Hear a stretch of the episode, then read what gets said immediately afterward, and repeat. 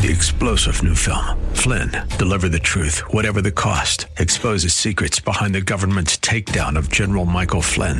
Flynn knew what the intel world had been up to. He ordered the first audit of the use of contractors. This set off alarm bells. He told the truth. He was the most dangerous person for Donald Trump to hire. They had to get rid of Flynn. Flynn, deliver the truth, whatever the cost. Available now. Watch it today. Go to salemnow.com. Salemnow.com. Well,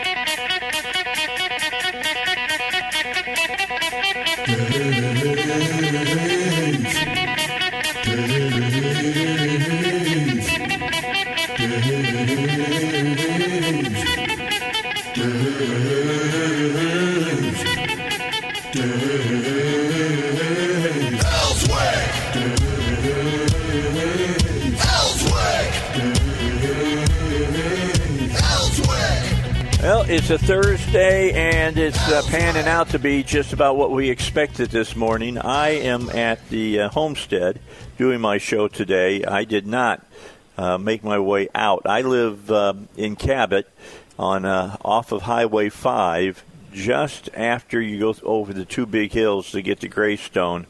And uh, I do not uh, think that those are well, they're passable, let's put it that way, but treacherous. So um, if I can do this the show from my house, and I got to make up my mind: do I do the show from my house? Do I drive on treacherous roads? I'll take. I'll do it from my house every day.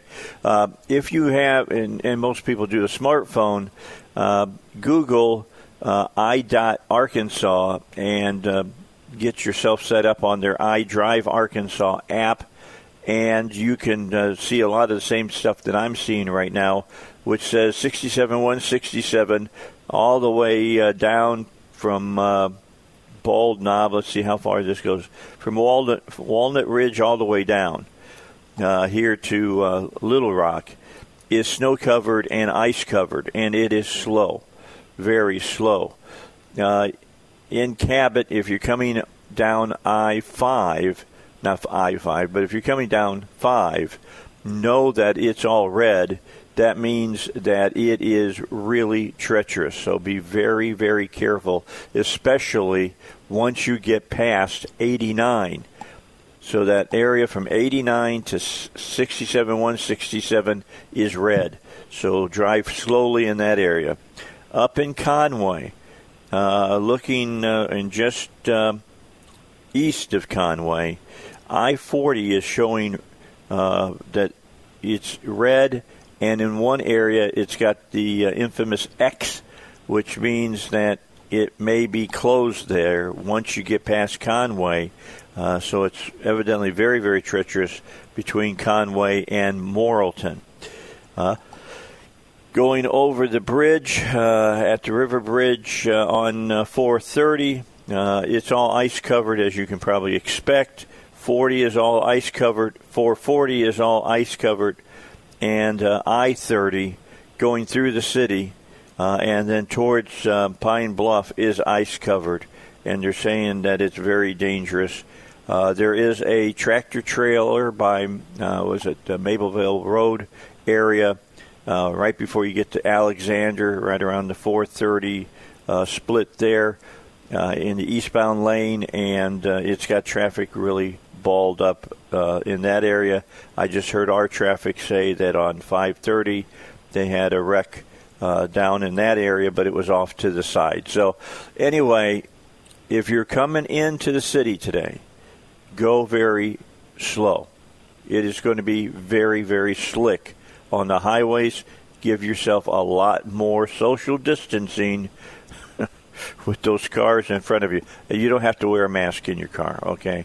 Uh, you don't have to do that, but give yourself plenty of distance to stop. Uh, if you're traveling in the state, once you get past, past the Benton, uh, Bryant area, uh, 30 looks to be pretty normal. Uh, if you're going east on I 40, it is nothing but a sheet of ice all the way to Memphis and beyond. Uh, Tennessee looks like they're getting hammered right now, even more so.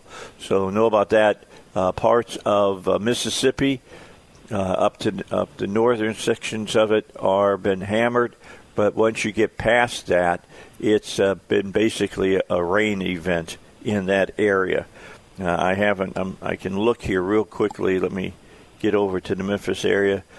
I 55 is all snow covered uh, going all the way up in Tennessee. Uh, 50, uh, 555 is snow covered and ice covered from Jonesboro down to Memphis. So if you don't have to go out, here's my suggestion stay home. Just stay home. The guy who's uh, calling us from home right now is Seth Mays. He's with the Arkansas uh, GOP. JR won't make it with us today. How you doing, Seth? Good morning, Dave. I am well. I, uh, like you, am calling from a different location than I normally do. I made the decision, already knew I was going to be going home to see my parents this weekend. My dad has a birthday on oh. Sunday. You've got one on Monday, Facebook tells me. So That's right. I already knew I was going to be coming to Mansfield. That's where I'm originally from on the western uh, part of the state. And so I kind of looked at the weather and thought I might get out uh, yesterday uh, evening and make it on home now just to hunker down before all of this happened.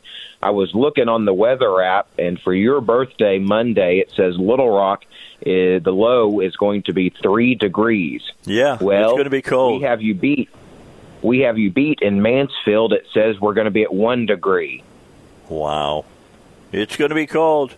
It's just it, mm-hmm. there's some bitter cold coming behind this, and uh, that's that's pretty pretty bad to, to say say the least. All right, hey, Mark Lowry is or uh, State Representative Mark Lowry should be calling in any moment here, and uh, we can get him on with us. He was in front of the uh, House Education Committee. Uh, I think uh, today is Thursday, Tuesday, and uh, was not welcomed. Well, he was welcomed, all right. But when it came down to people uh, voting towards what he wanted to do, uh, he was uh, he was met with the back of the hand of just about everybody. You know, he tried to uh, put a stop to the 1690 19 uh, project being taught here in Arkansas. And I'm going to tell you right now, from what I understand, no school systems picked it up, but that doesn't mean school systems can't pick it up and you know about this as much as I know about this, uh, uh, Seth. There's a bunch of errors in that uh, quote scholarshiply written uh, program. It's a bunch of balderdash, to be honest. And uh, Mark Lowry uh, was trying to put a stop to it, and they wouldn't put a stop to it. See, this is where I have a problem with what's going on in the in the state legislature. This is uh, they're minor, they're majoring on minor stuff at times, and and the major stuff they're not even paying attention to really. To be honest with you, and we'll talk about some more stuff coming up here, but. Uh, uh, State Rep uh, Lowry will be joining us here momentarily, and then at 6:35, uh, Kenny Wallis is going to be with us. He's been out, you know, following the uh, General Assembly video, uh, got his video camera out there, got a lot of stuff that's going on in the uh, the meetings. And yesterday they had a big vote about special elections, and again, again, it was defeated, and a lot of of uh, Republicans, including my local uh, state rep, uh, voted against passing it. So I'm going to be giving Mr. I think that's uh, Davis, if I'm not mistaken, I'm uh, giving him a, a, an email asking him why. Evidently, the school superintendent got to him because that's what I'm hearing from people. Seth, school superintendents don't want special elections to go away. Uh, they want to have them because they know that passing millages many times is a lot easier when you've got the ability to call a special election those kinds of things are things that bother me that's going on and tells me we still got a few more steps to do here in in Arkansas uh, uh, to really get us on the conservative side of the of the red scale. What do you think? Yeah, I agree with you, Dave. I would say broadly, kind of taking a thirty thousand foot view on this. When you look at some of the pieces of legislation that have been stalled, be it Stand Your Ground or special elections or the 1619 project. I think the main concern uh, for each of those legislators, all who were, you know, those are different bodies, be it on the Yeah. floor or in committee.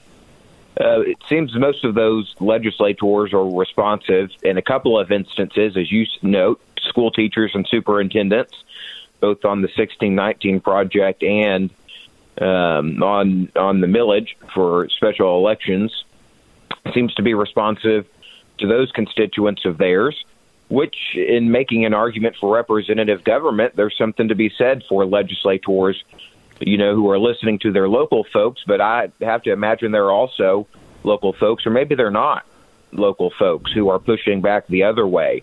One thing the Democrats do uh, that Republicans don't uh, is just bug the blank out of legislators on everything. About any piece of legislation, there are Democrats who will just sit in the Capitol all day long or sit at home I don't guess they're working. They'll sit at home and just live stream absolutely every committee meeting, and they will send around the phone numbers of all the legislators, and they will text them incessantly, and they'll send it to a group of their 20 people who will do that. And if you looked at the percentage of people who are contacting legislators, I would probably say, regardless of the makeup of the district, as Republican as it may be, probably even the most Republican representative legislator is getting more text from Democrats, more phone calls, more emails, people calling the Capitol switchboard and leaving a message, you know, for them uh, than they hear from Republicans. And that makes it hard sometimes when you think the voice in your district is telling you one thing that it's probably not, to be honest with you. And, and there's that silent majority factor uh, at play. And I think Mark would tell you he, he could probably explain it better than I. Uh, that balancing act, right? If you feel that, uh, you know, for instance, the 1619 project, which, as you noted, uh, just has a lot that is wrong with it, not to mention the writer, Nikole Hannah-Jones, doesn't even admit to the thesis that we were founded in 1619. I mean, she's walked back from that point. Uh, it, it doesn't even promulgate that because of obvious flaws that Representative Lowry pointed out. Uh, there's a clear reason to be against it, but there's sort of a conservative, representative, Republican, small r Republican way of thinking uh, that the state should not dictate what should be decided at the local level in the same way that we don't want the federal government dictating to the state how the state should act. And I'd be very interested to get uh, Mark's point of view on that. Um, he could explain it far better than I just attempted to, anyways. Okay. Well, I just uh, texted Mark and told him give a, give us a call in. Hopefully, we'll have him when we come back. But we got uh, our first break right now. I want to talk to everybody about retirement, like I do each day. Try to impress upon them that you need to make uh, decisions about your retirement, and you got to be asking the pertinent questions about how do you prepare for retirement and not get off the rails somewhere along the line because you don't want to be in retirement and then all your money runs out and you don't have any money and you're retired and let's say you're 85 years old. I don't think you really want to, you know, be a welcomer at Walmart if you don't have to be. So uh, I need you to think about that and David Lucas wants you to think about that and he has a uh, a special uh, brochure that you can get a, a hold of. Just go to his website, davidlucasfinancial.com, and you'll see the brochure, and uh, you can get a copy of that brochure. And it's got about 31 questions in it, and hopefully you can answer all of them. Uh, if you can't, perhaps you need to make an appointment to go over and visit with David Lucas and his associates and make sure that your financial uh, strategy is a sound one. So uh, why don't you, since a lot of you are going to be at home, why don't you make that phone call and do that today? Just go to davidlucasfinancial.com. All right, 23 minutes after 6. Again, uh, the big news story this morning is the roads are treacherous outside. If you can do your work from home, do it from home. Uh, don't get out on those highways. Uh, it's going to be cold most of the day. It's going to take a while for the highways to recover. Uh, if you're wanting to travel in the state and you're wanting to go east, don't. All right, those roads are really ice encrusted, and they're going to be tough to get by. Uh, around the Conway area, I 40 is, uh, if it's not real, real slow, it's absolutely at a standstill because uh, the roads are so uh, covered with ice and the, the sleet that we got overnight. Uh, if you can get past the Benton Bryant area and get south of there, uh, that's pretty normal, at least by the IDOT website. It's green, so you can make your way that way.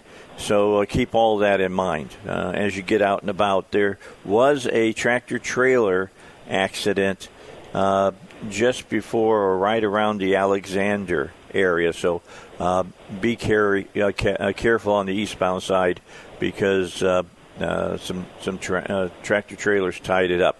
All right, I understand that uh, House Representative Mark Lowry has uh, given us a call. He's with us right now. Uh, Mark Seth Mays is with us as well. It's good to have you with us. Explain to me why your your you know bill about 1619 here in Arkansas was met with such resounding uh, uh, stop by Republicans? Well, uh, Dave, uh, thank you for having me. I'm sorry I'm late calling in. It's all right. Um, you know, the issue, a lot of the issues came down, and, and I, frankly, you know, I think sometimes um, legislators hide behind some issues that you know they think they can explain and get away from because there was a lot of uh, there was a lot of uh, emails, phone calls organized by uh, the the AEA and by, frankly, uh, some of it was even by Black Lives Matter and Antifa. Um, but the bottom line was that legislators voted against it because uh, they think local control was being uh, violated uh, that uh the legislature should not be overriding uh, the, the authority of uh, local school boards and even the teacher in the classroom uh, of making decisions about curriculum. Okay, so they don't see what has gone on across the United States where a lot of school systems, uh, you know, they'll say, well, yeah, we understand there's a lot of uh, problems with the 1619 project, but we we'd like to be able to make our own decision about uh, about teaching. Well, I think that's balderdash. I mean, so much of that, and you know this because you've read this uh, material. You had Iverson Jackson talk about it. He's read it. It's a pack of lies. It's there's no there's no scholarship to it to be uh, to be honest and right. and, and and they're out and they're out defending it. That makes me worried.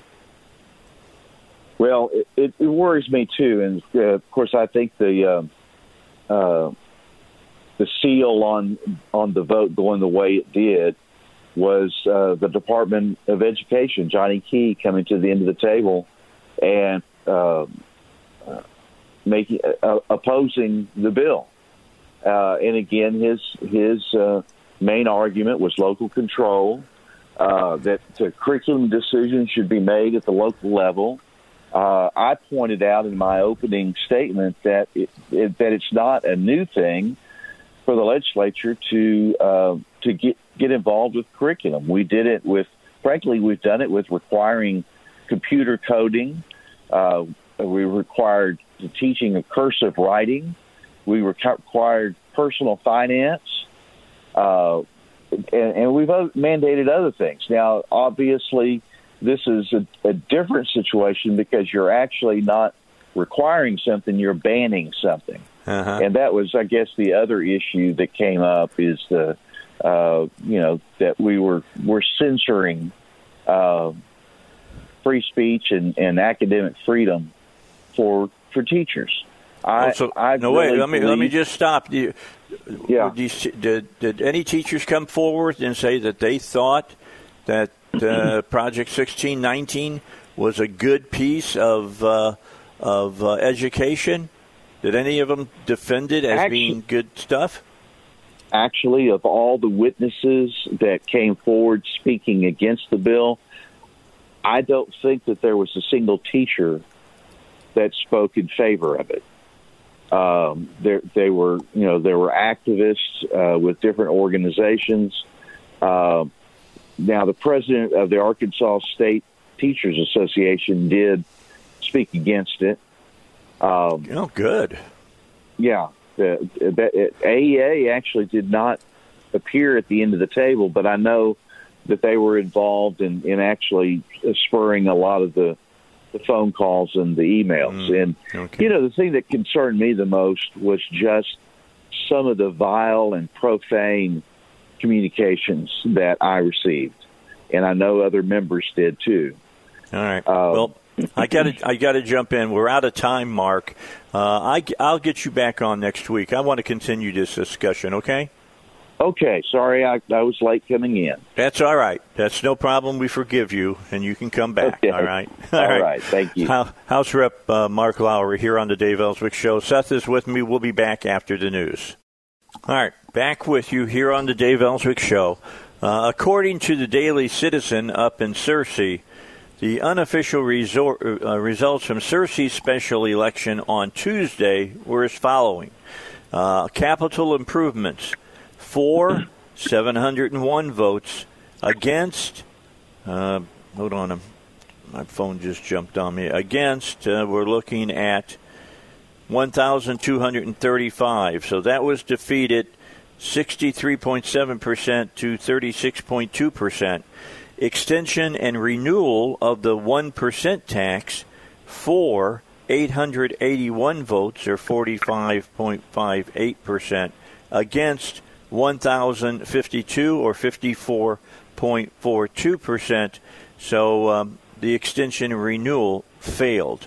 So that's uh, what happened. Uh, uh, something that happened with a special election that uh, helped the taxpayers. That's kind of a, a great thing. But I want you to hear how many people voted in that election. This is what bothers me when you do special elections. There was only 1,939 people who voted in that uh, particular election. I'd I'd really like to get in there and take a look and see how many people took part in the presidential election last November versus the special election that happened. But uh, the final uh, uh, results is that capital improvements failed and the extension and renewal of the 1% tax failed as well. So there's a special election that did not do what uh, they were hoping to. I will tell you this, and Kenny, you know about this as well. Seth, you do too. Somewhere along the line, here in about uh, two months, they'll probably de- decide they need to have another special election on this again and uh, take it in front of the people and keep taking it in front of the people until they pass it. That's the problem with special elections. Exactly. Dave, thanks for having me on. Uh, I've decided to stay home today. Don't blame uh, you. The uh, sheets of snow and ice that are right in front of my house. Um, yeah, it's, it's taxation by attrition is one of the things I used to call it. Uh, I think the city of Sheridan had four of these things within a span of three years from an event center.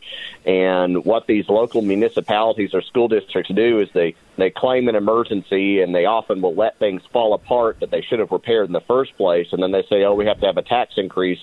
And then at the same time, they give themselves outrageous salaries and uh, pet projects. There's actually another one for Mountain Home happening March 9th of this year um, they're going to try to sneak in a temp, uh, a one percent sales tax, half of which is supposed to go toward uh, repay a thirty-eight point six million dollar bond, and then the other half is supposed to go to Parks and Recreation, their Parks Department. Oh um, Lord! And and and then of course we all know what happens. They'll claim they need the money. Uh, if if a, a group of activists get together and, and defeat the tax increase, they'll go right back at it again. Uh-huh. Uh, it, it's cowardice. It's it's not local control. It's not it's not for something they need in case of emergency. It's a bunch of cowardly uh, local officials that don't want to govern. Okay, and, with that uh, with, with, that in mind, take us to the uh, the floor of the House yesterday. uh, when David Ray's bill was being voted on about ending special elections and uh, having elections either on a primary day or a general election day. And, uh, and, and what were the people saying when they spoke from the floor? Well, the overall, they had about four or five uh, state representatives go up and speak regarding this. Uh, there was only, uh, I believe, one who spoke against it, Representative Wooten, and he made the claim that they have to have this these special elections order to save their schools and libraries and to deal with these bonds. And he basically admitted that they have to deceive the voters. They have to minimize voter turnout uh, in order to have these projects, uh, which begs the question: Why do we really need them? Uh, most of the legislators, Representative Lowry was, uh, who you had on earlier, spoke in favor of the bill.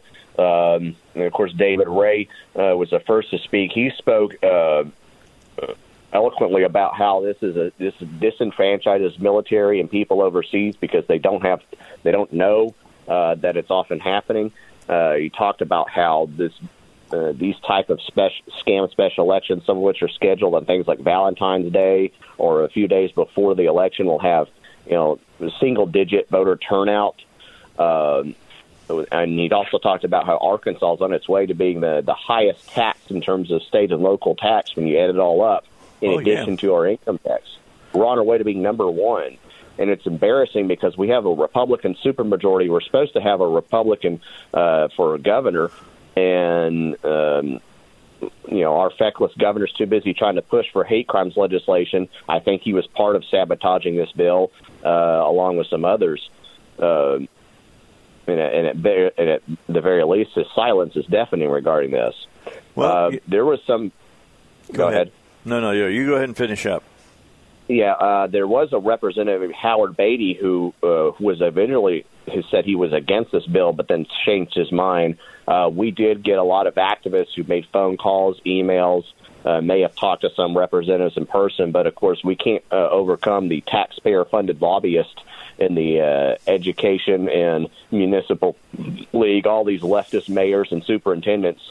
Um, just seem to still control uh, the Republican Party, and so it ended up being 46 46 and one present, and it needed, uh, I believe, a majority to pass. So they needed at least 51. I believe so. And so what I did is I, I made a list of it. I put it on my Fundly account. Um, uh, of course, I have multiple accounts. I put a video of it as well. Uh, my Fundly account's film and live stream conservative activists in uh, in Arkansas, and of course Rumble is on. I have the video of it. It's on Keep Arkansas Legal there, as well as YouTube, uh, YouTube, Gab, and uh, I had it on Parler, but Parler's, uh, I understand, is still down. But you can look there and see the list and uh, Brian Evans from Cabot's the first guy on the list. That there, I put a two on there because they had this vote on uh, the fourth of February, and most of these people, the same ones that either voted against it or were a non-vote, which is the same thing. Um, some of them are really disappointing to me. Marsh Davis, for instance, I actually did some door to door for him years ago. Uh, um, Linda Collins Smith had me come up there to have him run against a Democrat up there in North Arkansas. Um, Mike Holcomb, who's the representative where my fiance is at in Star City, voted against it the last time, uh, both times. Um, and you know, some of these people they just need to be primaried and, and kicked out of office, or you know, they don't. Some of them probably don't like Joe Jett. They never were part of the Republican Party anyway. They need to just switch to Democrat and take you know that RINO Jim Hendren with him. But um, uh, some you know this is this is just embarrassing. Uh, Matthew Shepherd, I believe he he was a non-vote. He tried to kill the bill from even being considered by uh, claiming the voice vote was against it. Um, and so it's it's looking like the you know this we sh- we can't be having this with a Republican supermajority. I mean we're, we we dominate this state. We need to have this. We need to you know, have some kind of relief regarding our taxes, especially now with the China virus. Uh, and this, and we need to stop this myth of local control. There's no local control. They did, there was no local control regarding this transgender athletes going in the girls' locker room. There's no local control regarding, uh, you know, Goals 2000 or any other indoctrination stuff that's already been uh, thrown down to us by the Department of Education. Uh, and again, if they really want that kind of local control, then then we can deny them state funds, just like if they want to have a sanctuary city and give it to you know municipalities or schools uh, or that want to be Americans. All right. So let me get let me get Seth to come in here. Seth, is there is there a move? Do you believe now? Uh, you know, the Republicans have had a majority now. This is the second general session that we've had a, a decided uh, uh, majority. Uh, do you think that now what is happening? There's really a fight for the principles of the Republican Party. And, you know, we just had, uh, of course, Kenny talk about local mayors, local this, local that. Uh, Janelle, the new chairman or chairwoman of the uh, Arkansas GOP, when she was on my show, she said that's where the battle is now. It's at the grassroots level. And I think that shows that right here. Would you agree? Yeah, I definitely think that's the direction uh, we're moving in. A couple things I would caution against. It makes it harder to win people to your side and to win the day when you impugn their motives and call them cowards and feckless.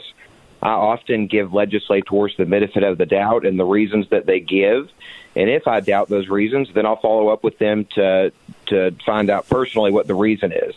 So I just caution against making broad statements as though we have ESP and can get in the head of those folks that that cite those reasons. I don't doubt at all that they heard from the folks that they say they heard from, and this is a battle of moving the ball down the field. And and sometimes you have to live to fight another day, and that includes taking a longer view of many of these issues. I think David Ray's bill is an issue um, that we will get passed because we moved the ball forward from where it was. And in fact, the vote to reconsider before the actual vote was an outright majority. So folks are willing to take this issue back up. Now, of course, naturally, some of those that voted to reconsider still voted no, but I think we can win more people when we make convincing arguments. But I don't think name calling, which I see a lot from the left do when they send these mails and texts to uh, legislators, I don't think that wins the day, as Mark Lowry. Okay, we may have lost uh, Seth. We'll we'll try to get him back. So. Well, I wasn't calling any of the legislators. sizable number. In fact, a majority of the Republicans uh, in the House back. are split one way or another on this bill. Okay, I think are you? I think we lost Seth, so we'll bring Seth back after the break. Let me finish up though with with you, Kenny. Uh, you know, I did have Janelle on, who is the chairwoman of the Arkansas GOP, and she said the battle now is at the grassroots level with getting control of city governments and getting control of quorum courts and, and changing the way things are being done uh, on the, the very local level. And I, I guess you and I have worked so hard uh, on the state level. Now we got to get uh, into the minutia and get down on the the very very local level. Although I will say Yeah, you have been very you've been very uh, you know you've worked very hard on all these special elections. You've yeah, I've defeated campaigned some against three of them. Uh, yeah, I've campaigned against six of them. I've won three uh, using local conservative activists, uh, including one here in North Little Rock. Um, yeah, I wasn't calling any of the representatives on these uh, cowards or feckless, but the ones who are scheduling these tax increases, these chamber of commerce and superintendents and mayors types. Yeah, I was referring to them, and they, I mean they are leftists. They're leftists as Joe Biden, Nancy Pelosi, uh, or, or Hillary Clinton, and they, yeah, we definitely need to target and vote them out of office as well. But uh, some of these state reps, let- let's be honest, like Joe Jett especially, and Jim Hendren and others, they just don't belong in the Republican Party. I mean, at some point, you know, they're they're always pro-tax, they're they're anti-gun, they're they're you know, what are they doing here? And you know, some of these representatives, they've done a lot of good on a lot of things, uh, but they at least need to be considered to have a somebody primary them. Um, one is you know Dwight Tosh, who's up in Jonesville. I know they have a very active Tea Party there, who actually defeated a, a stupid tax regarding a water park not too long ago. And of course, they they're the ones that beat out, uh, kicked out John Cooper. So. Um, that's something to at least consider. But you know, when I called these representatives, I was very respectful. I did talk to a few of them. Uh, one of them said it needed to be amended to have you know several days during the year where these these municipalities and school uh, school districts could have a tax increase. And I No. said no, these people are making too much money. Uh, we've all ta taken a pay cut. They need to suck it up. Some of these superintendents they make ten, fifteen times, you know, up to ten times what the average of their the people that work in there make. I mean, it's just ridiculous in terms of uh, what how much what we're dealing with. All right, Kenny. When I want to talk about this, you're the man. You and I get on this, and we can talk about it, can't we? We've been in the trenches Absolutely. and fighting these things. Uh, good, good news up in Searcy. They defeated on a special election. They defeated a couple of things up there. And with that said, I'll let you go. Enjoy the rest of your day and uh, stay All off the highways, brother. I plan to. Thank All you. Dave. Talk to you later, Kenny. All right. Kenny here on the Dave Elswick Show, and uh, he does a lot of great work for us. Hey, don't forget about Hillcrest Designer Jewelry. Uh, you want to go visit Hillcrest Designer Jewelry, and uh, uh, today might not be the day, but you can you know you can give them a call. You can talk to Eric over there. You can tell him what it is that uh, you know you're looking for, so that you can get uh, him uh, get uh, that special person in your life, that special piece of jewelry you want for them for su- Sunday. Let me say that again Sunday, Valentine's Day. You'll want to take care of that now while you can. Call him at 501 246 3655.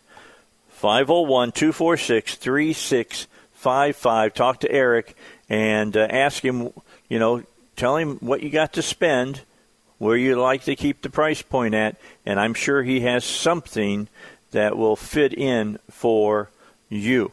And he'll try to, I'm sure, try to get to his uh, uh, his business today.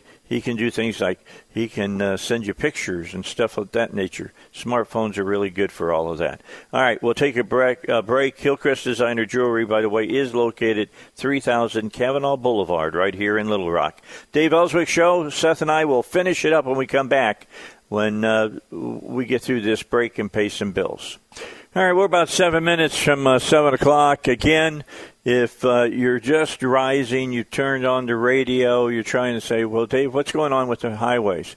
They're covered with ice. All right, and uh, I, I went to a website just a moment ago that uh, does, a, I think, a little bit better than even IDOT does, and there are some real areas that as you're traveling might be passable, but then you get to these other small areas and you're going to be creeping along the highway.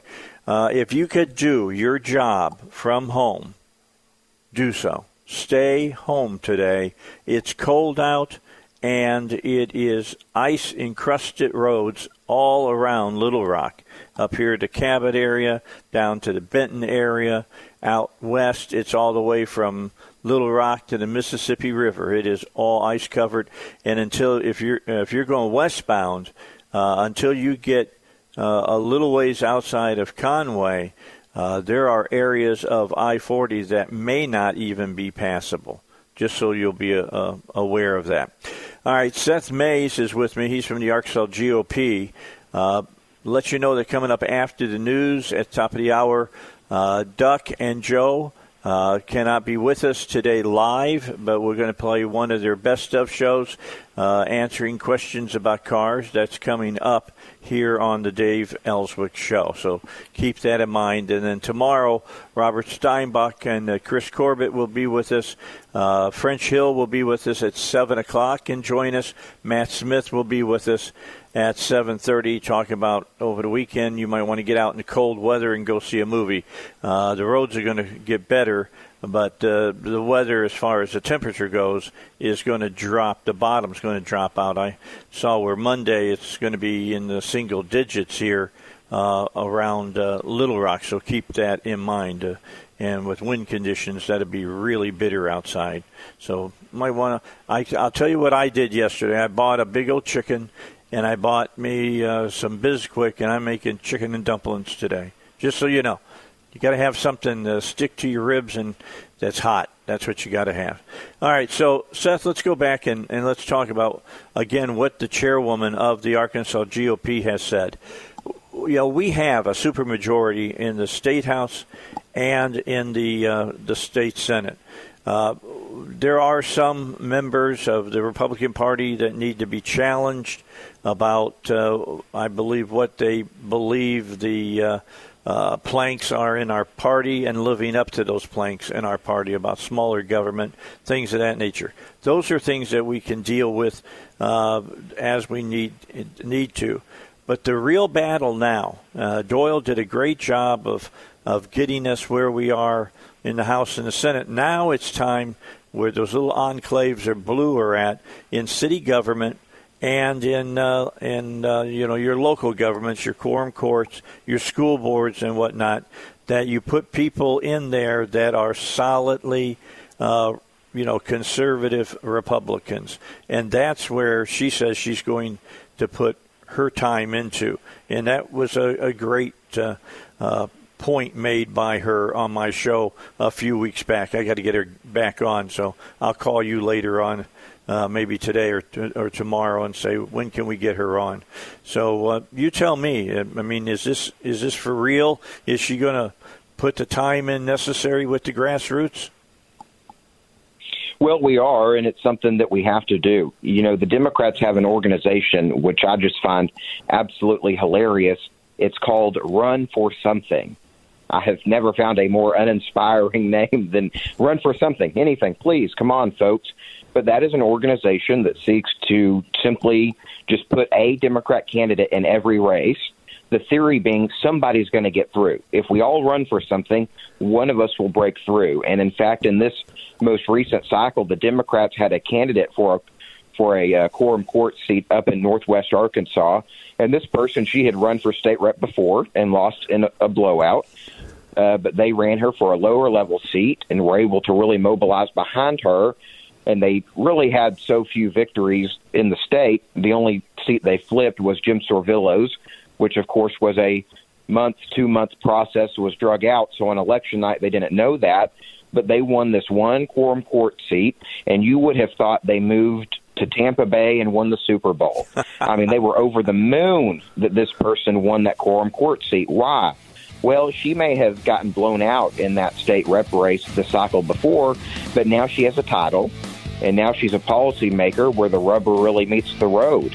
And so they have now a foot in. And that's, I think, their motto moving forward is put a Democrat in every race, no matter what it is. And that was the Doyle Webb farm team line of thought. And so we're going to have to match that moving forward. All right. Seth Mays, thank you so much for your time. Stay warm, my friend. I'll be in touch. You too. We'll get the chairwoman on here on the show in the upcoming weeks. We appreciate you, Seth. Have a good day, bud. All right. Seth Mays here on the Dave Elswick Show. Don't forget tomorrow, Robert Steinbuch, Chris Corbett, Congressman French Hill, and of course Matt Smith from the local movie theaters, all on the Dave Elswick Show.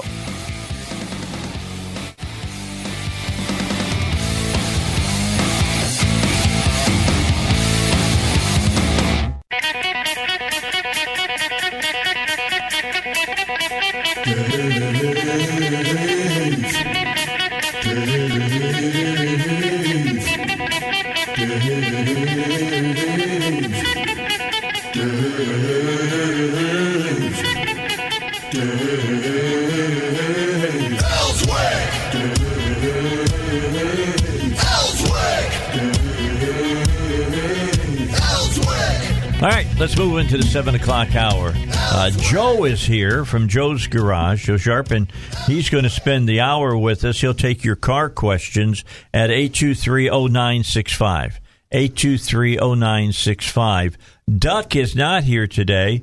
He's a little under the weather. He's taking care of some things. He'll be back with us hopefully next week. Uh, if I count the days right, he should be here next week. Oh yeah, I'm, I'm sure he will. Dave. Get him back, get him back in here, and and let him uh, uh, help those diesel truckers out there. Sure, because he does a lot for those guys. Unbelievable what the work that he does. Uh, for the, the big 18 wheelers out there. So 8230965 is the local number. 8230965. Uh, your opportunity to call in and and say, hey, I'm having this problem or that problem. What do you think it might be? And uh, Joe will try to help you out with it. We'll start off with a 1996, and that's an old car now. I know it's hard to believe when I say 1996, we're talking 20 odd years ago, but uh, 1996 Toyota 4Runner. SR5 six cylinder 3.4 liter engine and here's what the guy says uh, Joe. I have recently been having issues with the battery light coming on and going off intermittently. I tested the alternator and battery, and they are both good. I smell a burning motor electrical odor and assumed it was the alternator. While inspecting the wires tonight to see if there, there was anything messed up, I noticed part of the relay box was melted. After opening it, the wire coming into the relay box was burnt, and the ABS relay fuse was burnt. The ALT fuse looks visibly okay at this point. Any idea of what might be the cause and the remedy for this? Well, the A, the ABS being burned up, that the anti-lock brake system has got a what they call a hydraulic pump on it, and I'm sure that that pump drawed too many amps and probably is what melted the, the relay in the box. Okay. Because every time you start that car, it does a self test. It runs that pump. So either that relay got hot because of a contact issue or not plugged in good or a little water intrusion and melted, but most likely the pump motor, by the age of the vehicle, tells me the pump motor is probably bad. Okay. Uh, remedy for that is would be one to uh, replace the fuse relay center. Going to have to do that because it's melted. And then number two, you know, you have cause and effect. The melted box is the effects of something drawing too many amps. So I'm going to say probably end up having to replace the anti-lock unit. Okay. Yeah. Does that mean and you got to go in maybe and replace the whole fuse box? Oh, absolutely. Yeah. There's no there's no pieces to put in there. It's all or nothing. Okay. Uh, that age vehicle, 26 years old, chances of getting a new one are probably slim to none. So he's probably going to be at the salvage yard somewhere trying to purchase a used one. and be calling Sonny's. Yeah, most likely. The- I'm going to tell you what, that comes in handy. I've used Sonny's a lot. I mean, got a motor through him, got transmission through him, all kinds of stuff. now that particular vehicle is is what they call a a, a very good vehicle because that's why they're still out there today. Uh, people covet those because of their longevity and toughness. I promise you, a, that's an excellent vehicle. But he's got issues and he's got to deal with it. So, You got to make a decision then. yep. Do you keep it or do you sell it? And I'm going to, I'm going to give you my my thoughts on that. Today is Thursday. hmm Monday, I went to Arkansas Credit Union and I paid my car off. All right. So now I own my car. All right, it's over ten years old. I I own my car now. I'm I'm happy that Yeah. that's the case. And uh, I was talking to the missus, and she says, "Well, what do you want to get now and to replace it with?" I said, "What are you talking about? I don't want to replace it at all. Now you got to think. I'm thinking of it this way, and and there's a lot of other people that are thinking the same way I am. I believe. I believe Joe thinks this way too. To go out and buy a new Acadia would be really expensive. Yes. Okay, and and I mean it was expensive when I bought this one. I bought the second year that it was on the market. Uh, the Acadia was I bought it in 2010. I think it came out in 2009, and uh, it was over six hundred dollars a month for the car payment. If I had to do it over, I wouldn't have done it that way. I'll be honest with you. Yeah. I got swept up in the emotion of it. Yeah. Went out and drove it and fell in new love car with it. fever. Yeah, fell in love with it when I drove it. Mm-hmm. So anyway, uh, turned around and uh, with that car, and I've driven it now for it's going on 11 years at the end of uh, the middle of next month, and I'm, I'm of the opinion that why do I want a car payment? And they said, well, Dave, it's going to break down. Yeah, to break down, but even if I spend two thousand dollars to fix it, I still am going to be ahead at the end of the year because I'm not paying as much as I would monthly for a new car payment for the most part. If you pay six hundred a month, total of those payments at the end of twelve months is seventy two hundred dollars. You can Yeah. do a lot of repairs for seventy two hundred. You better believe it. And I like the car. Mm-hmm. You know, there's one thing I need to get fixed. I kissed one of the poles. the poles down here in the parking garage, and and I got a right front quarter panel that needs to be fixed. I'll get to that, or Maybe I won't. I don't know. I've kind of gotten used to it now. but the bottom line is, I can save a lot of money by just holding on to that car and keeping it running. Sure. And you do a good job of fixing it. Yes, sir. I do my best. You know that. Yep, and it gets it gets done. So, you know, that's the question that you always got to ask.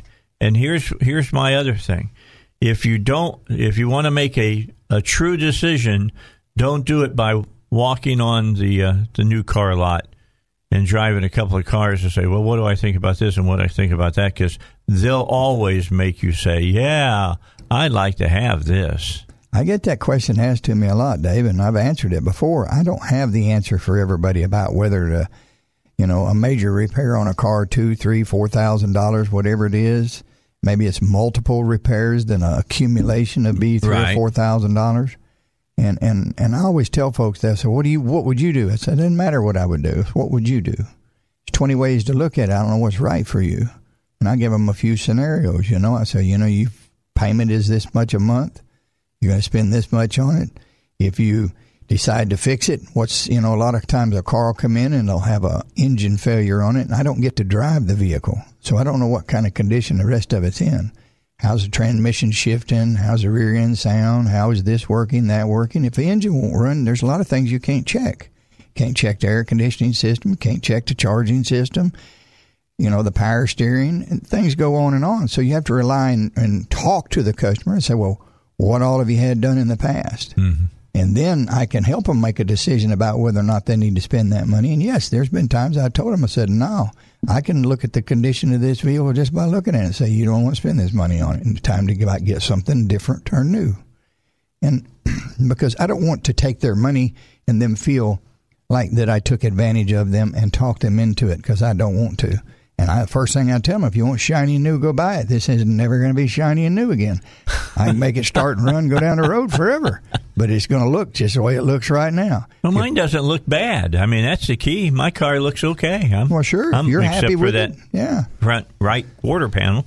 and, and so I try and help folks make good decisions about whether or not they should spend the money. And you know the the biggest thing out there, just remember, and this goes for everybody. If you go buy a new car, there is sales tax involved in that. Yes. And a lot of times the price of the sales tax is two or three thousand dollars. And if your repair on your car and it's in good condition is less than two grand, you probably ought to fix it if it's paid for. Yeah. Because you're gonna you're gonna spend that on sales tax. And and I tell folks right up front, if you pay sales tax state of Arkansas, nobody knows where your money went. If you pay me to fix it, at least you know I earned it. Yeah, well, that and and that's the key of, of what we're talking here.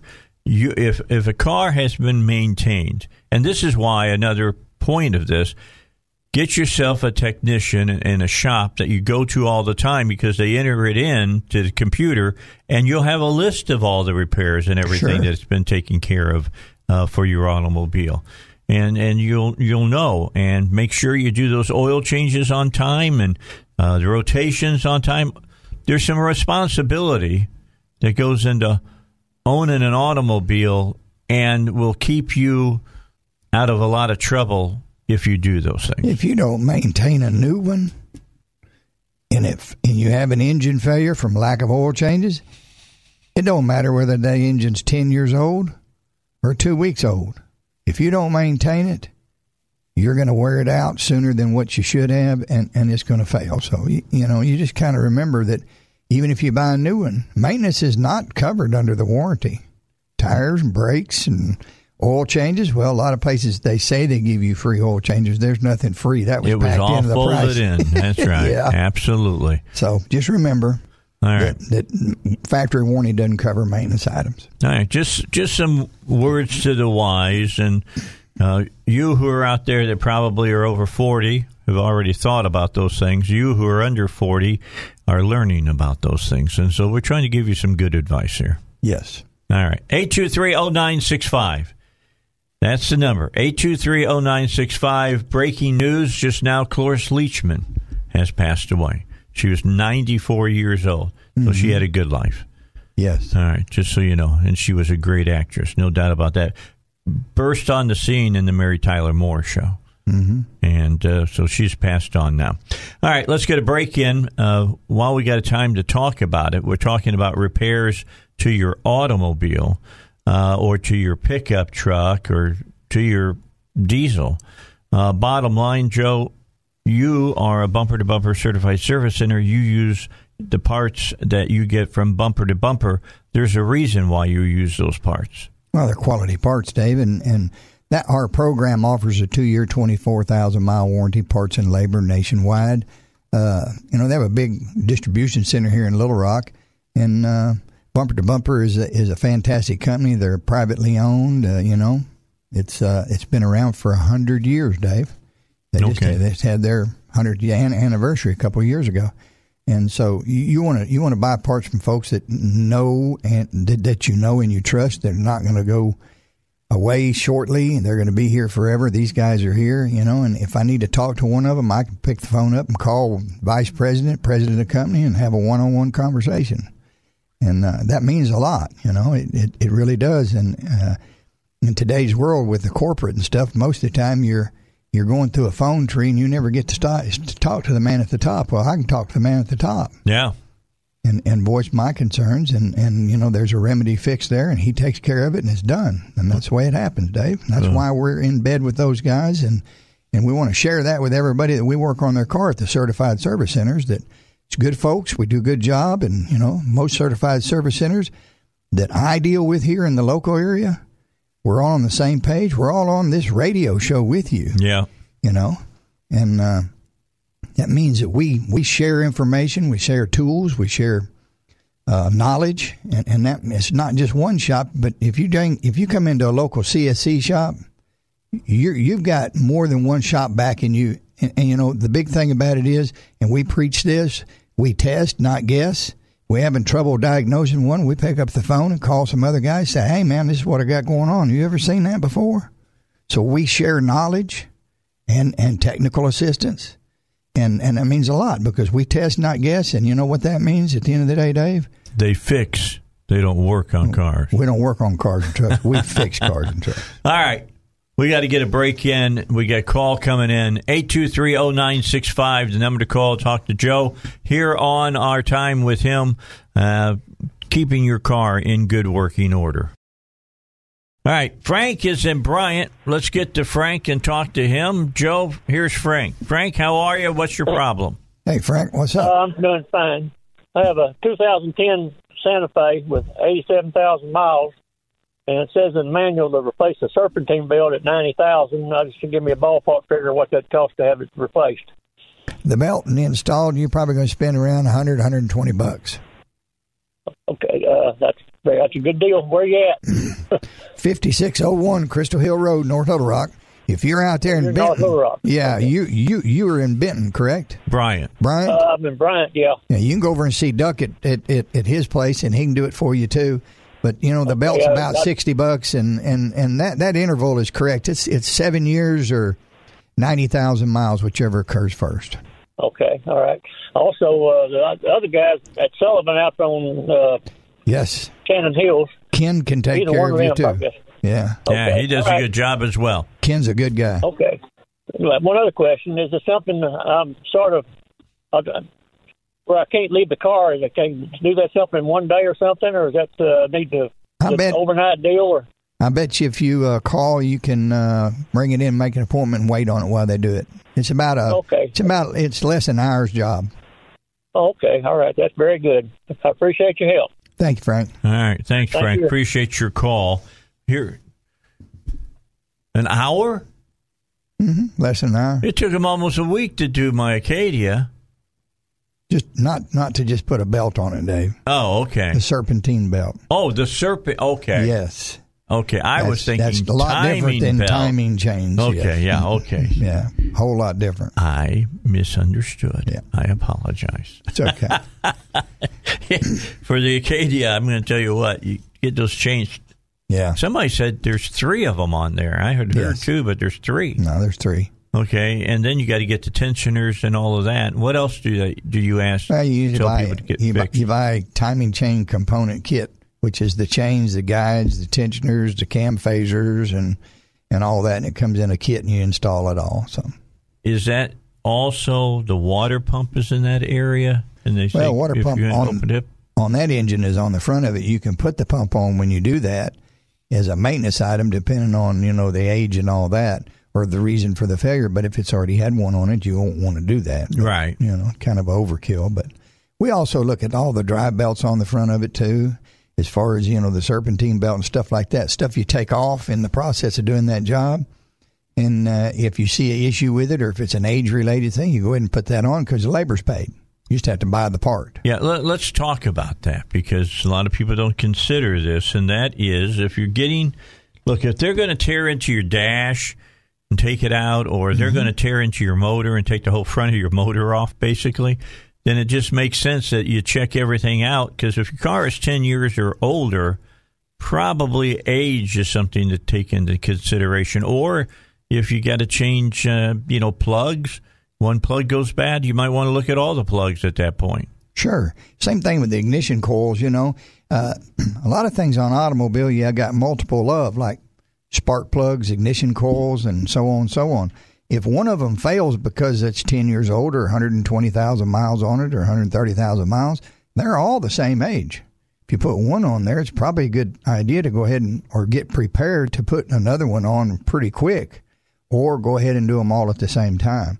And yes, when you tune one up, you know, uh, tune ups go today, average, most automobiles will go 100,000 miles before it's due for a tune up. Right.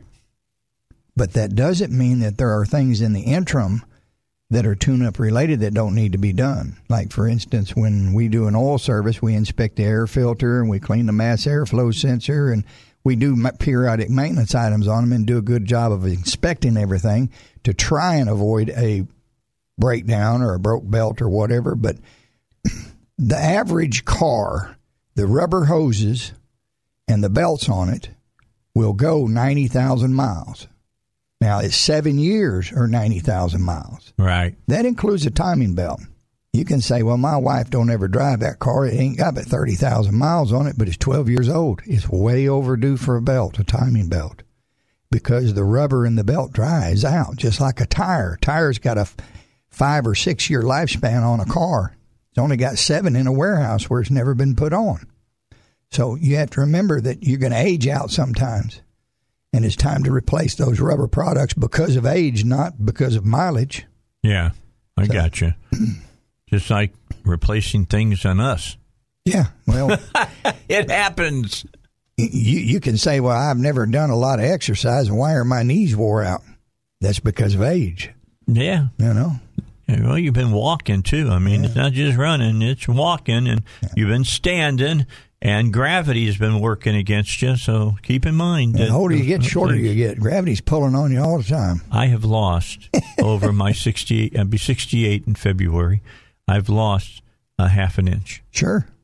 because you're shrinking, Dave. Well, it, you're all of those vertebrae are compacting in my Sure. my, my spine. You know, Absolutely. I, I understand that. All right, we're going to get to more questions here in a moment. Eight two three zero nine six five is the number. Uh, we got to get to Rush because I know that if I didn't take Rush, I'd get a whole lot of calls immediately. So I don't want to do that. I want to just make sure that you hear what Rush has to say. He's coming up next here on the Dave Elswick Show. Tomorrow, Robert Steinbuch will be with me. Chris Corbett will be with me. Uh, State Senator Dan Sullivan, and at seven thirty, Rob Natelson will be with me, our con- our uh, constitutional scholar. He'll talk about the whole thing about impeachment for you tomorrow, so you can understand, you know, what's going on is not constitutional. 25 minutes uh, till 7. We've got Joe on today talking about your car. We like to keep your car running as long as we possibly can. But uh, PI Roofing wants to make sure that your roof stays together as long as you can as well. In fact, Joel Johnson, the owner, tells you because of the new warranties on a lot of the shingles, the, the next roof you put on your house should almost be the last roof you've got to put on the house while you own it. So keep that in mind. Call them 707 3551. Find out why they're saying that. Make the next roof you put on your house be your last roof. 707 3551 or piroofing.com. All right, we've got Brian. He's out in Conway. Hey, Brian, how are you? Hey, Brian. I'm good this good this morning, guys. How are you? We're Doing good. fantastic. What uh, What is your problem? Well, I, I, I'm not sure I've got a problem, but I've got a good question for you. Okay. Um, I've got a 2011 Silverado. Runs great, no problems with it, but it's it's got the motor in it that kicks in. It's got four cylinders that kick in and out. Yeah, it's active fuel management. is what it's called. So I've got 273,000 miles on it. Still runs like a champ. I love my truck, but I've been told that I could possibly buy a chip that could make it make all four cylinders run and that that four not kick out like that. It's got a little bit of a shutter at times. Uh, nothing bad, but it's got a little bit of a shudder to it. And I was just curious if that was a possibility to just convert to straight eight all the time. Yeah, you can go in there and you can do what they call a delete on it. Uh, as far as I know, there there's no restrictions against that. It's a software issue. Uh, actually, on the internet, you can buy what they call a ALDL connector that'll do it. Uh, they sell them for the Dodges, they sell them for the GMs, and you can order one. It's usually about two hundred bucks. It's restricted to that vehicle and that vehicle only by the VIN number because you have to kind of set it up for that vehicle. Now, if you take it out of that one and go put it in another one, some of them, depending on what kind of tuner or programmer you buy, you have to go back in there and change the VIN in. Some of them you just plug in the ALDL. You have a little L, a little LED light comes on and flashes. It'll it'll stop it from using that particular part of the software. And then in some cases we can actually go in there with the tuner and delete that where it won't ask for it and won't call for it. And because that is the weak link in a lot of these valve trains on these engines is the active fuel management or the multiple cylinder displacement. Whoever designed it, the name of it is different, but it basically does the same thing. Goes from eight cylinder to four cylinder when you're on the highway cruising. A lot of times you'll get a little bit of a hesitation and a dropout. You're like 65 on the freeway cruising, you go to punch it down, you're going to feel a hesitation because it's got to get those other four cylinders pumped back up again.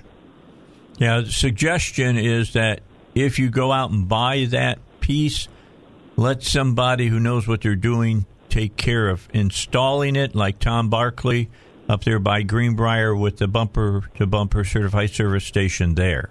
Yeah, if, if you buy the the one that plugs in the LDL, you just read the instructions on it and plug it in. It's no big deal. If you want to go in there, if you don't want that in your ALDL with the LED light on, you're going to have to get somebody to go in there and to delete that program out of there, which it can be done. I'm sure Tom can do it or knows somebody that can. But the, the cost of deleting it's about 200 bucks versus buying the ALDL connector still about 200 bucks. It's a $200 deal to get rid of it, basically. Well, that's uh, that's a lot uh, better than what I had been told. I got a good friend that's uh, in the GM business, and his suggestion was sell it. and, you know, Well, if he's selling trucks. He's probably wanting you to do that. yeah. well, I don't want to sell it. Thanks, guys. I appreciate the information. All right, You're very appreciate welcome. it. I'm Thank with you. you. You know, sometimes you get a car or a truck that you like to drive, and you like to drive it. I, I like my Acadia. I really like that car. And when it's running the way it's supposed to, you can't beat it. Just cruising down the highway. I love it. Yeah, I, I understand, Dave. People get attached to their vehicles. They get used to them. They don't want something new, uh, you know. And and you know, there's going to come a time in every automobile's life. It's time to say goodbye. Say goodbye to it because it'll age out. Because there will be so many things on it, little things here and there that broke, and and and then it's cost preventive to repair everything because you'll be spending more on it than what the vehicle's worth, and it's a never ending story sometimes. Yeah, you know, how much time do you want your car in the shop? Yeah, and and so You know, I you, agree got to make that. a call then, and and like I said, you know, sometimes we try and help folks make those decisions, but ultimately it's their call. I'll do what everybody wants, you know. Because Joe, I tell you, I don't take my car on uh, you know long trips of you know a thousand miles or something like that. I I know that the car is you know going to be 11 years old, so I rent a car and and drive those trips. But even factoring that in, I'm still coming out way ahead at Sure. the end of the year. Well, you know, uh, a, a lot of uh, if you take a thousand or two thousand mile trip on a, a car that has 10, 15, 20 years old, if it's got a weak spot, there's a good chance it's going to show up on that trip because it's it's very seldom that that car is driven at that extreme speed and mileage mm-hmm. for an extended period of time. Most time it's commuting back and forth to work. And what what wears and tears on it is different from what wears and tears on the highway at cruising right. speed. So, but if you got a little bit of a weak point there somewhere, it may show up on that trip, and then you're out of town, and you're having somebody having to work on it, and that, that you don't know. But it, if you are a customer of a bumper to bumper certified service center, you can always make a phone call and a 1 800 number, and they can find you the local bumper to bumper CSC wherever you're broke down at, Dave, and refer you to a shop they know that's going to give you quality work, and that two year, 24,000 mile warranty comes back home with you. Right. When you come back home. So a shop here that your local shop you normally use, if it did have a problem, they could repair it here and take care of it, Dave. Yeah, keep that in mind while you're out there. But I'm hoping I got a few more years before I got to say goodbye I got to, you. to my uh, Acadia. And and here's the key: I I just paid it off. Yeah. You know, well, you I'm need to enjoy it for several years. It's kind of sure. like when you become an empty nester. Mm-hmm. You know, there's some real benefits to being an empty nester. Yes. You know, mon- monetarily. I can't believe now that the food I'm, bill. Boy, my food bill used to be eight a thousand, eight hundred thousand dollars a month with my kids. Now that they're all gone, I'm only paying one hundred and fifty dollars a month for food. It's really amazing. What? You're just a nibbler. what can I say? Just the way I am. So, I try, I'm trying to save myself money. Yep. All right. I got a question here from Henry. He's got a 2009 Ford F 250 Super Duty XL eight cylinder 5.4 liter uh, truck. I'm going to say probably a work truck. Uh, P0191 code changing sensor didn't fix. Now what? Started no notice. It, I noticed it was losing power when accelerating to merge onto the highway. Notice this next time I drove it and check engine light came on. Code reader says it has a P0191 code fuel rail pressure sensor. Tried replacing the sensor, but it changed nothing. What should I do next? The truck starts every time, no issues there. You only notice the issue when trying to pick up speed to merge onto the highway, for example, and or when climbing a hill. It really lags when climbing a hill. Any thoughts? Yeah, I'm going to say probably it's a low fuel pressure problem. Uh, the sensor's not reading low, and you know, um, you've got desired fuel pressure and you've got actual.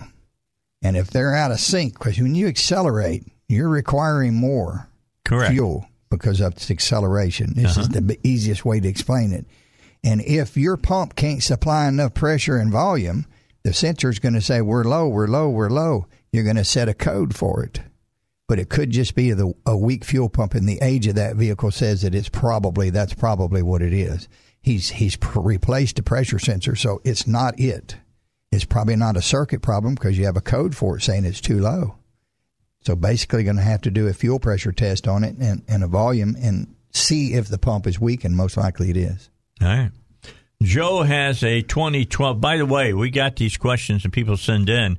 If you call in at 823-0965, 823-0965, you go to the front of the class. We'll take your call on the air and talk to you directly and uh, and get what question is that you have. So again, 823-0965. Uh, Joe, Joe says he's got a 2012 Chrysler 200 LX four cylinder, 2.4 liter engine. Says my car has been having issues with cranking but not starting. After a few tries, it would start until this morning. The car wouldn't start. It still cranks but won't start. I've checked the fuel pump. It kicks on when I turn the ignition to the on position. Well, the age of that vehicle, and I'm going to tell you that one of the most common problems I have with it is a bad crankshaft position sensor. Now, what that sensor does, it, it tells the computer in the car the revolutions of that engine but it also tells it where top dead center is. So it knows to, when to start the ignition and the fuel injection sequence to start the engine. Those those particular vehicles, when they get aged like that, they have an issue with the crank sensor working and not working. It can be temperature related too.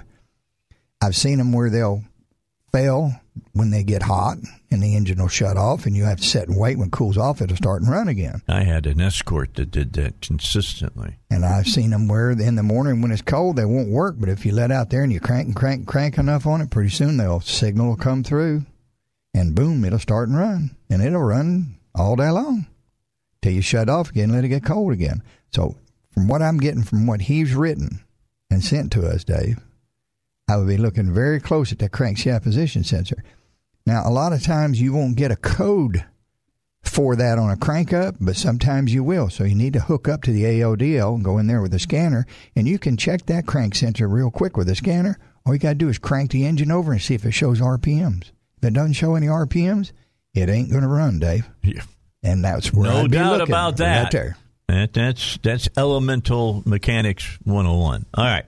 Let's take our break, and uh, looks like we got another caller coming in. We'll get to them right after the break. St. Clarity Res- uh, Residential Cleaning wants you to remind you that they're ready to come do a deep clean on your house.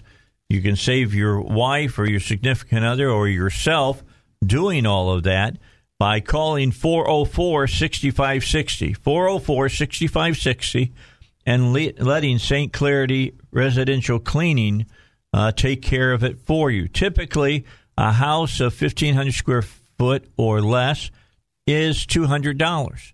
Uh, a large house between you know 1500 and 2500 is usually $300 unless you call 404-6560 talk to chuck after 9 o'clock tell him you want one of those certificates from 1011 fm the answer and the dave elswick show that'll give you 50% off $100 for a house up to 1500 square foot only 150 for a house that's up to 300 square foot so save your wife or your whoever it is that does your cleaning and yourself or yourself uh, the hassle and let them do the deep cleaning for you. You'll be glad you did. That's St. Clarity Residential Cleaning.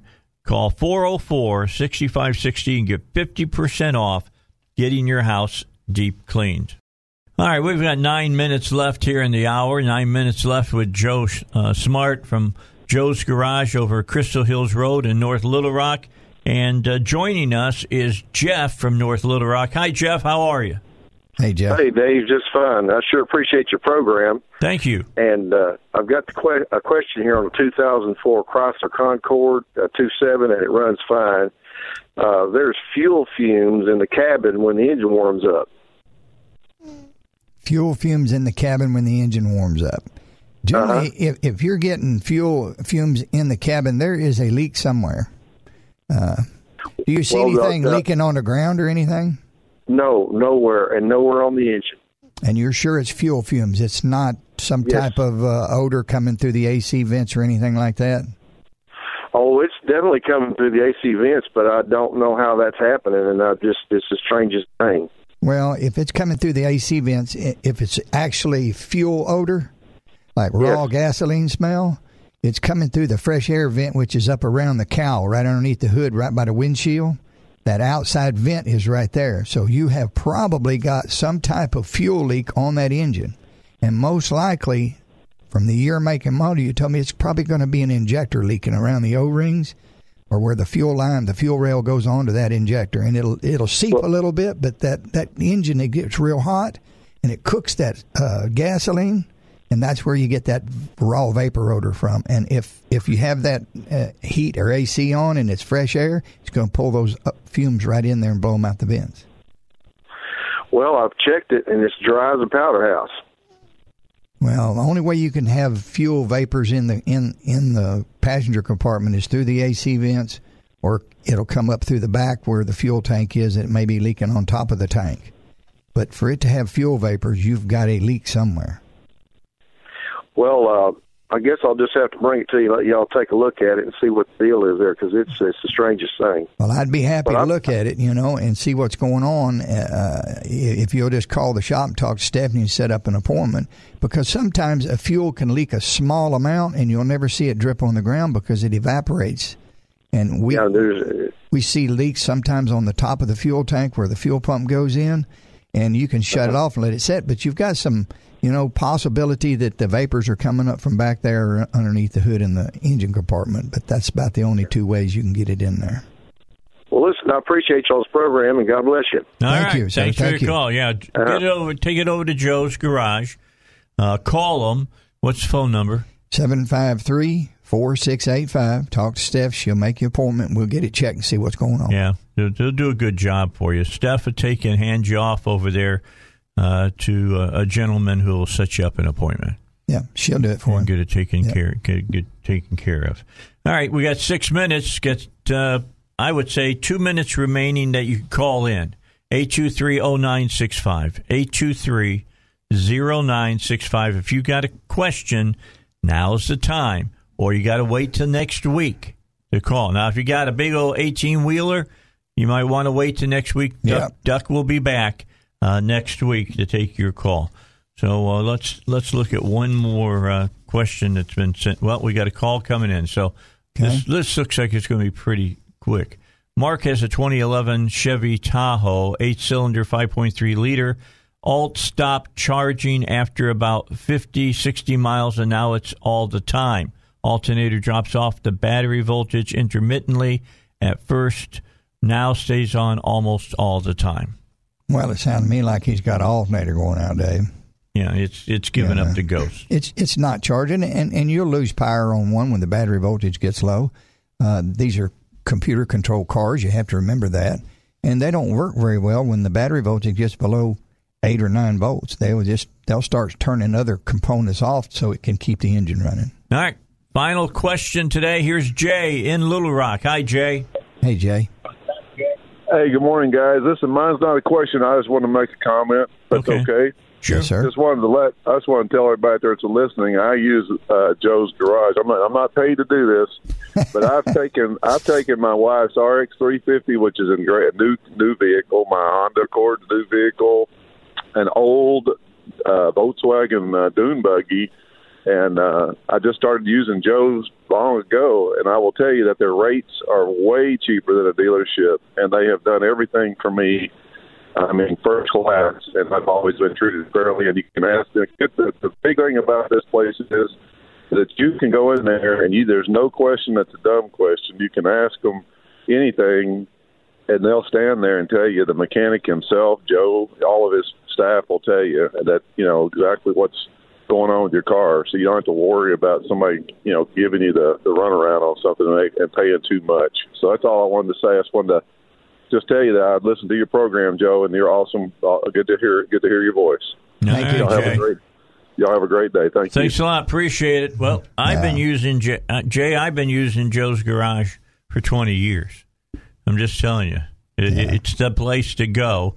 Uh, I've used Duck a couple of times too. His is a place to go. All of the the the, the the, service centers from bumper to bumper all work under the same code of ethics, and they they all will do what they do at Joe's. They'll stand there and talk to you and explain what's going down. I would like to tell Jay thank you very much for calling in and saying that. In in in my business, a lot of times you don't get to hear the good stuff. You know, in today's world, a lot of people, uh, you know, with social media and everything that goes on, it, it, it's it's and, and if you're if you're in the automotive repair business, and Dave, we've talked about this before. Folks have called in said they had it at another shop. Yeah, yeah. And, and they've been com- in there complaining about it. And the first thing I ask them, have you taken it back? Well, no. I said, well, you know that guy over there that did that work. He don't know you're having trouble t- unless you let him know and go back and give him an opportunity to do the right thing To fix it. Yeah, but if you don't tell them, they never know. So, and, and Jay, thank you very much for that. I really appreciate it. But I will say, there are places you go where they work on your car, but then there's places like Joe's and Ducks and and uh, you know some of the other guys that you know uh, who Kenneth and and Gary and all the rest of them. They fix your car, and there's Yes, a big difference. Yes, sir. it is. All right, Joe, thanks for coming in. Thank you, Dave. Always a pleasure. Tomorrow, 6 a.m., don't forget Robert Steinbuch and Chris Corbett, State Senator Dan Sullivan, and my constitutional scholar, uh, Natelson, will be here. Professor Natelson will be on. He'll talk about this whole impeachment thing. Is it constitutional? He'll give us the answer tomorrow. I'll guarantee it here on the Dave Elswick Show. See you at 6 a.m.